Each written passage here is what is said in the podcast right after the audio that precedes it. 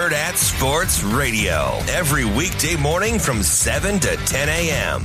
On Thursday's show, we'll have staff writer for The Athletic, Mitch Sherman. We'll talk the odds with our Vegas insider, Brian Edwards. Catching up with senior writer for Huskers 24 7, Michael Bruntz, and Nebraska women's basketball head coach, Amy Williams. Take a dive into the latest news and all things sports. Hurrdat Sports Radio with Ravi Lula and Damon Benning.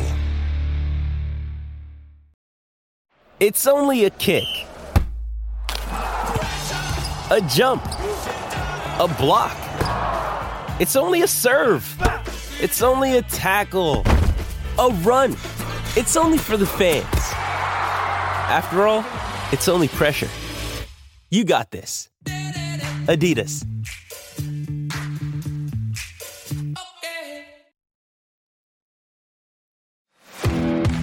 He's the pride of Fairbury, an average Joe. Bill Doleman, the professor. I had a 6 ACT in 1967. One time I got an A and my grandma beat me for cheating. Now with Hail Varsity Radio. It is hour two, Friday edition. It's Hail Varsity.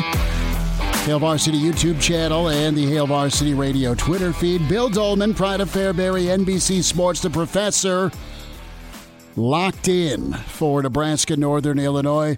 Pride of Fairbury, that uh, I was asking the fellas, it's Fashion Sense Friday, if I can pull off purple. Do I, am, I, more like Grimace or do I look, I don't know, uh, like, uh, like Jack did and as good as it gets wearing that purple? Uh, they didn't hate it, they didn't love it, so I'm okay.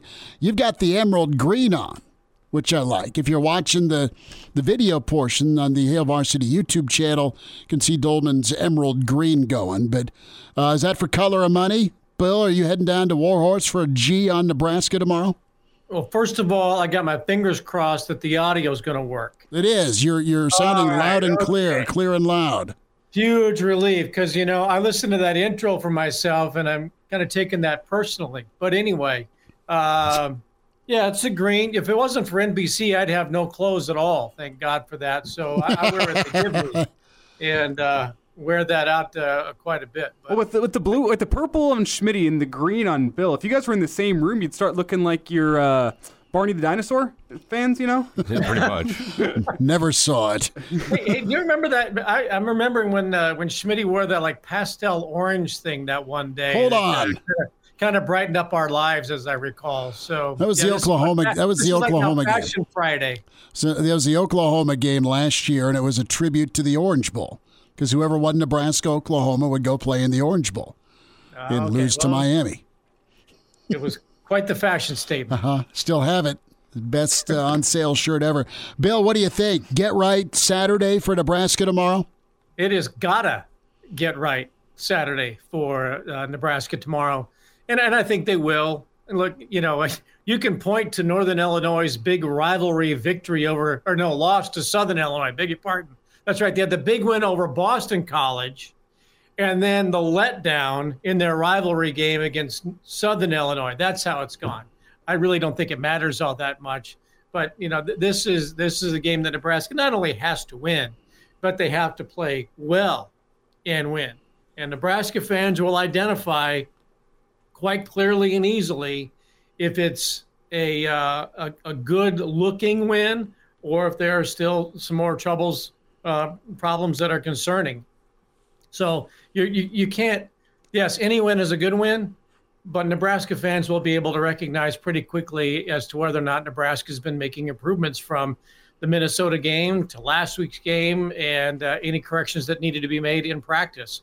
You can say it's a good win, but Nebraska fans know better. Bill, is there any importance to style points for you tomorrow with how this team looks? Is the win the only thing that matters? Because I, I, look back in my Rolodex, there's been some close victories home. I don't think many Husker fans felt great coming out of the North Dakota game last year or a couple years ago with South Alabama in town, week week one, I believe it was. You didn't feel great coming out of that game as you need your defense to get a couple touchdowns. I guess it was defense with a touchdown and J.D. Spielman with a punt return touchdown. That was your difference in the game. Or even a, a, couple years before that, 2017, Arkansas State, where Arkansas State recovers the onside kick and has a chance to go drive down and win it with less than a minute left. There's been a lot of close calls against these these non-power five schools at Memorial Stadium in, their, in recent memory. Does style points and how Nebraska wins tomorrow matter to you, assuming Nebraska is the victor tomorrow? Well, yeah, I, I, think so. I mean, it's it's one thing to play a, a good opponent and you you and you, you fight and you, you you come out with a win, and if you you know you you play well, and and I've always said this for many many years. Even if Nebraska plays well and loses, I believe Nebraska fans are savvy enough to go.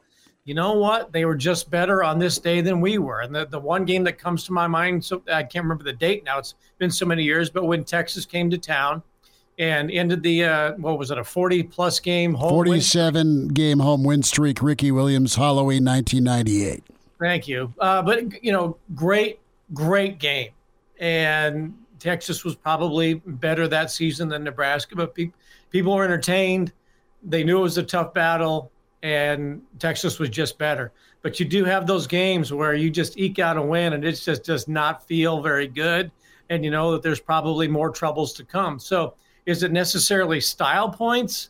I'm not quite sure about that. Is it efficiency?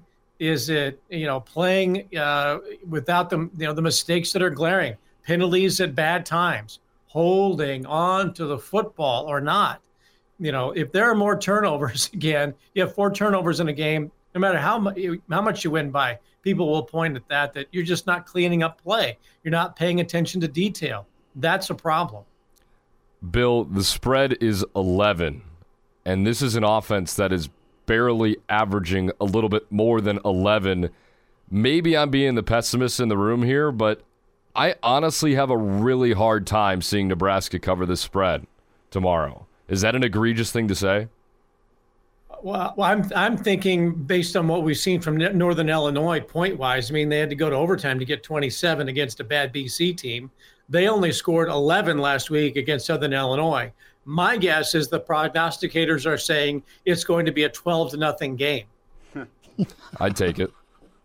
It might be Tristan Alvano's uh, uh, great uh, uh awakening party or whatever at Nebraska for Nebraska football, and he does you know like Dale Klein what kicked seven field goals against Missouri 40 years ago. Tristan Alvano kicks four field goals and wins it. And if that's the case, those would not be sufficient enough style points for people to be satisfied with the win. Okay, if Bill- Tristan Alvano kicks four field goals, the offense better come up with four touchdowns. All right, that's the way it needs to be. Haarberg likely under center tomorrow. What do you expect from him? You know, I, I have been thinking about that today, and I I, I I'm just kind of feeling that's what it's going to be, because I think if Jeff Sims were healthy enough, we would know that by now that there would have been sufficient progress.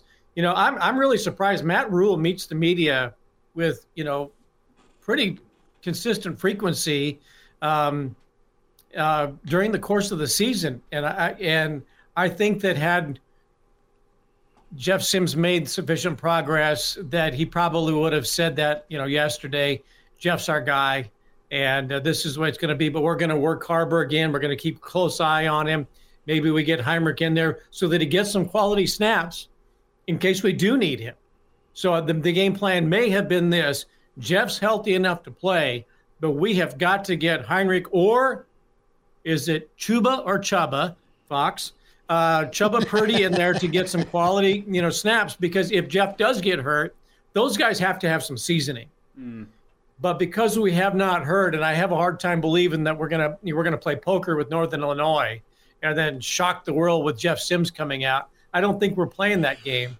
So that kind of tells me that it might be Heinrich Haarberg's day to start with uh, Purdy uh, you know, throwing pitches in the bullpen right away. The last guy that wants to lead Nebraska out of the new tunnel, uh, injured, uh, a la uh, Mike Minter and Tommie Frazier right now, is Jeff Sims with this crowd. Yeah.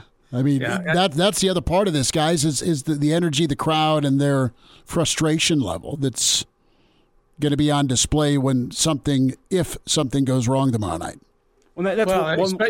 especially if it was Jeff, if Jeff, you know, if Jeff Sims gets out there, he's healthy enough to play, and, and I hope he is. Mm-hmm. You know, because I would love to see him get, you know, start to redeem himself a little bit, especially in the home opener. Uh, but you know, if he gets out there and you've got a, a turnover or two in the first half, Oy, that would not be good. And I, would be surprised that this is something that we're going to not know until kickoff. My take is if Jeff Sims suits up tomorrow, I think Jeff Sims starts. If Jeff Sims is in street clothes tomorrow, I think that's the, the obvious sign. Because I don't think you can have Jeff Sims be suited up, ready to go, and be sitting on the sideline all game long because of the message that sends not only to the fan base but also to your team. Hey, you're healthy enough to suit up, you're not healthy enough to play.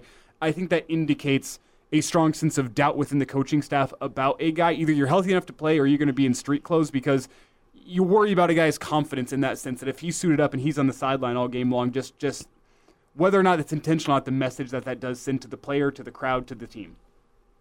And I think you also, if if it is Haarberg, I, I think you do have to have Purdy throwing some pitches and getting him out there because you have to, you cannot rely obviously on the health of one man. You've got to have Haarberg ready to go. It's a good thing that he was out there for a couple of snaps, even if it was in the H back or tight end spot against Minnesota, and he got a couple of snaps against Colorado. But I think you've got to work them both in tomorrow just because you have to have somebody ready. And it can't be their first snaps of the season, you know, five games in and say, well, we're going to see what we got. You got to know what you have uh, in those situations. So I think if it's not Sims, I think it's both, with Haarberg probably getting the majority of the snaps because Purdy's also been a little on the injured side. So, say this is a hypothetical situation and Sims is not hurt. What kind of leash are you giving him in this game if he was healthy or in his next game back just because of the turnover issues, the drop snaps, and just the inability for the offense thus far to create points? I, I, don't know. That's a delicate, you know. I guess maybe that's why Bill does not make Bill doesn't make eight point five million a year. I, I asked because a lot of people have seen enough, or even a measly one point four million. right? You know, you're talking about the the delicate balance of of the the fragile psyche. Now, come on, this is a little too esoteric, but um, you, I would, if he were to get out there tomorrow and have a first quarter turnover I, I, I don't want to see. I don't want to see. A lot of people say they've seen enough. That's why I asked. I, yeah, all, all, of a sudden, in front of you know ninety five thousand people. I'm sorry, ninety two thousand and two. Do you do you hmm. yank him out of the game? You know, right in front of everybody. That, that would be that would be quite the scene. But you would certainly hear it from the Memorial Stadium crowd. Which, by the way, I know Husker fans are are anxious and agitated over what's happened the last two weeks, and people think that there's going to be frustration spilling out of the stadium tomorrow. I don't think that's going to be the case. It's the home opener. People have been anticipating this for a long time. I know they're 0 2, but I still think the vast, vast majority of the 90,000 people who will be there tomorrow are, are going to be really excited that Nebraska is finally playing a home game again. They're going to welcome Matt Rhule with open arms and a you know a, a, a firm handshake to Marcus Satterfield and company but I, I, don't think those who have been most venomous on social media are the ones who are going to have the loudest voices tomorrow. Bill, obviously, uh, a lot of ire has been thrown towards Jeff Sims within the past week, but the other guy on the offensive side of the ball that's also received a, a lot of ire is the guy you just mentioned, Marcus Satterfield. How does he go out and redeem himself for the Husker fans tomorrow? You know, I, I said this the other day. I'm not, a, you know, I'm not as critical of the play calling for Nebraska. You know, the the probably the one that most glaring uh, is the this what was it the fourth quarter against Minnesota when the game seemed to be well in hand and there were the three pass plays three and out. Now you know the receiver was open on the long was it Tommy Hill was open and Sims missed him okay? They took the shot. Probably should have gone back to the ground and cranked out a first down on the ground. But that three and out was costly. Those were three ill-advised play sequence. That was a, a, a bad sequence of three plays but I think for the most part, you know, they have relied on the ground game. You're getting five yards per carry from Gabe Ervin. You've got a quarterback if he can hold on to the ball and keep. Sims hasn't fumbled the ball when he's run with the ball. He's fumbled the ball with snaps and bad uh, handoffs, and he's thrown the ball Ill- advisedly So when he's carried it as the primary back on a play, he's been effective. So I, I, think for the, you know, I don't think it has been a poorly called game by the offensive coordinator. There has been some very poor ball handling execution at some incredibly inopportune times. And I think that has stymied the offense. So I, have liked some of the, the, things I've seen from them. They moved the ball well to begin the game against Colorado. Uh, they had a couple of option looks You, get, you know, but and fumbles and whatnot take them out of points uh, scoring opportunities. Bill, real quick, about 90 seconds. I need your your take on Sims and the stage. Do you think the stage is bothering him? Secondly, I need a score prediction.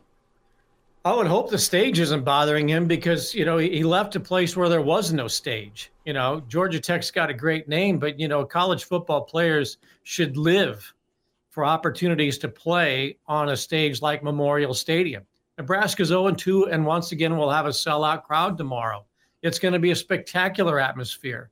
You should thrive on that. If you can't handle the stage, then go be a part of the Northern Illinois Southern Illinois rivalry. Okay. If that's what you're most comfortable with and you're afraid of this stage, you don't belong on it. Right. Guys like Tommie Frazier thrived on, you know, stages like this. Um, so I, am not sure that's necessarily the case. I, if he does play, I hope he plays well. I hope Heinrich Haarberg plays well, and I hope Nebraska prepares a quarterback and c- prepares quarterback depth. Final score: It's an 11 point uh, Nebraska. 11 the and a Huskers are half. favored by 42 is the over under. 42 to 11. Okay. Bill says the overs for everyone out there. 43 to 10. Okay. No, 40. Yeah, they cover. I'm not sure which score is harder to reach, 43 or 11. how, how does the team even get 11 points last They week? literally did it last week. So We did last week. How? Is that three field goals? And it's, I, I'll admit, I didn't watch the game. They How the score hell a did they touchdown, score? you go It's- for two, and you and kick you a field kick goal. a field goal. Or, Three or, field or, goals in or a you stage. just live in the special teams era of Frost. There. That's the good one. That right is- there. yeah. You could do that. A lot of lot of two pointers given up. Go play in Canada, get a couple of rouges. Yes, Bill, we will get you a Geddes tomorrow at the Single Barrel. How's that sound? Damn straight, bro. Three to five, Oh, weekend wow. edition tomorrow. three to five tomorrow at the Single Barrel for the weekend edition. Real Red Reaction as Hey, was well. Connor in class earlier this week? We haven't seen Connor for this seven years. We were told he was in class. Yeah, I was in your class. it's a good That's what answer. I- Billy D will check in tomorrow, brother. Thank you. All right, go Big Red. Sports Radio every weekday morning from 7 to 10 a.m. On Thursday's show, we'll have staff writer for The Athletic, Mitch Sherman. We'll talk the odds with our Vegas insider, Brian Edwards. Catching up with senior writer for Huskers 24 7, Michael Bruntz, and Nebraska women's basketball head coach, Amy Williams. Take a dive into the latest news and all things sports. Hurrdat Sports Radio with Ravi Lula and Damon Benning.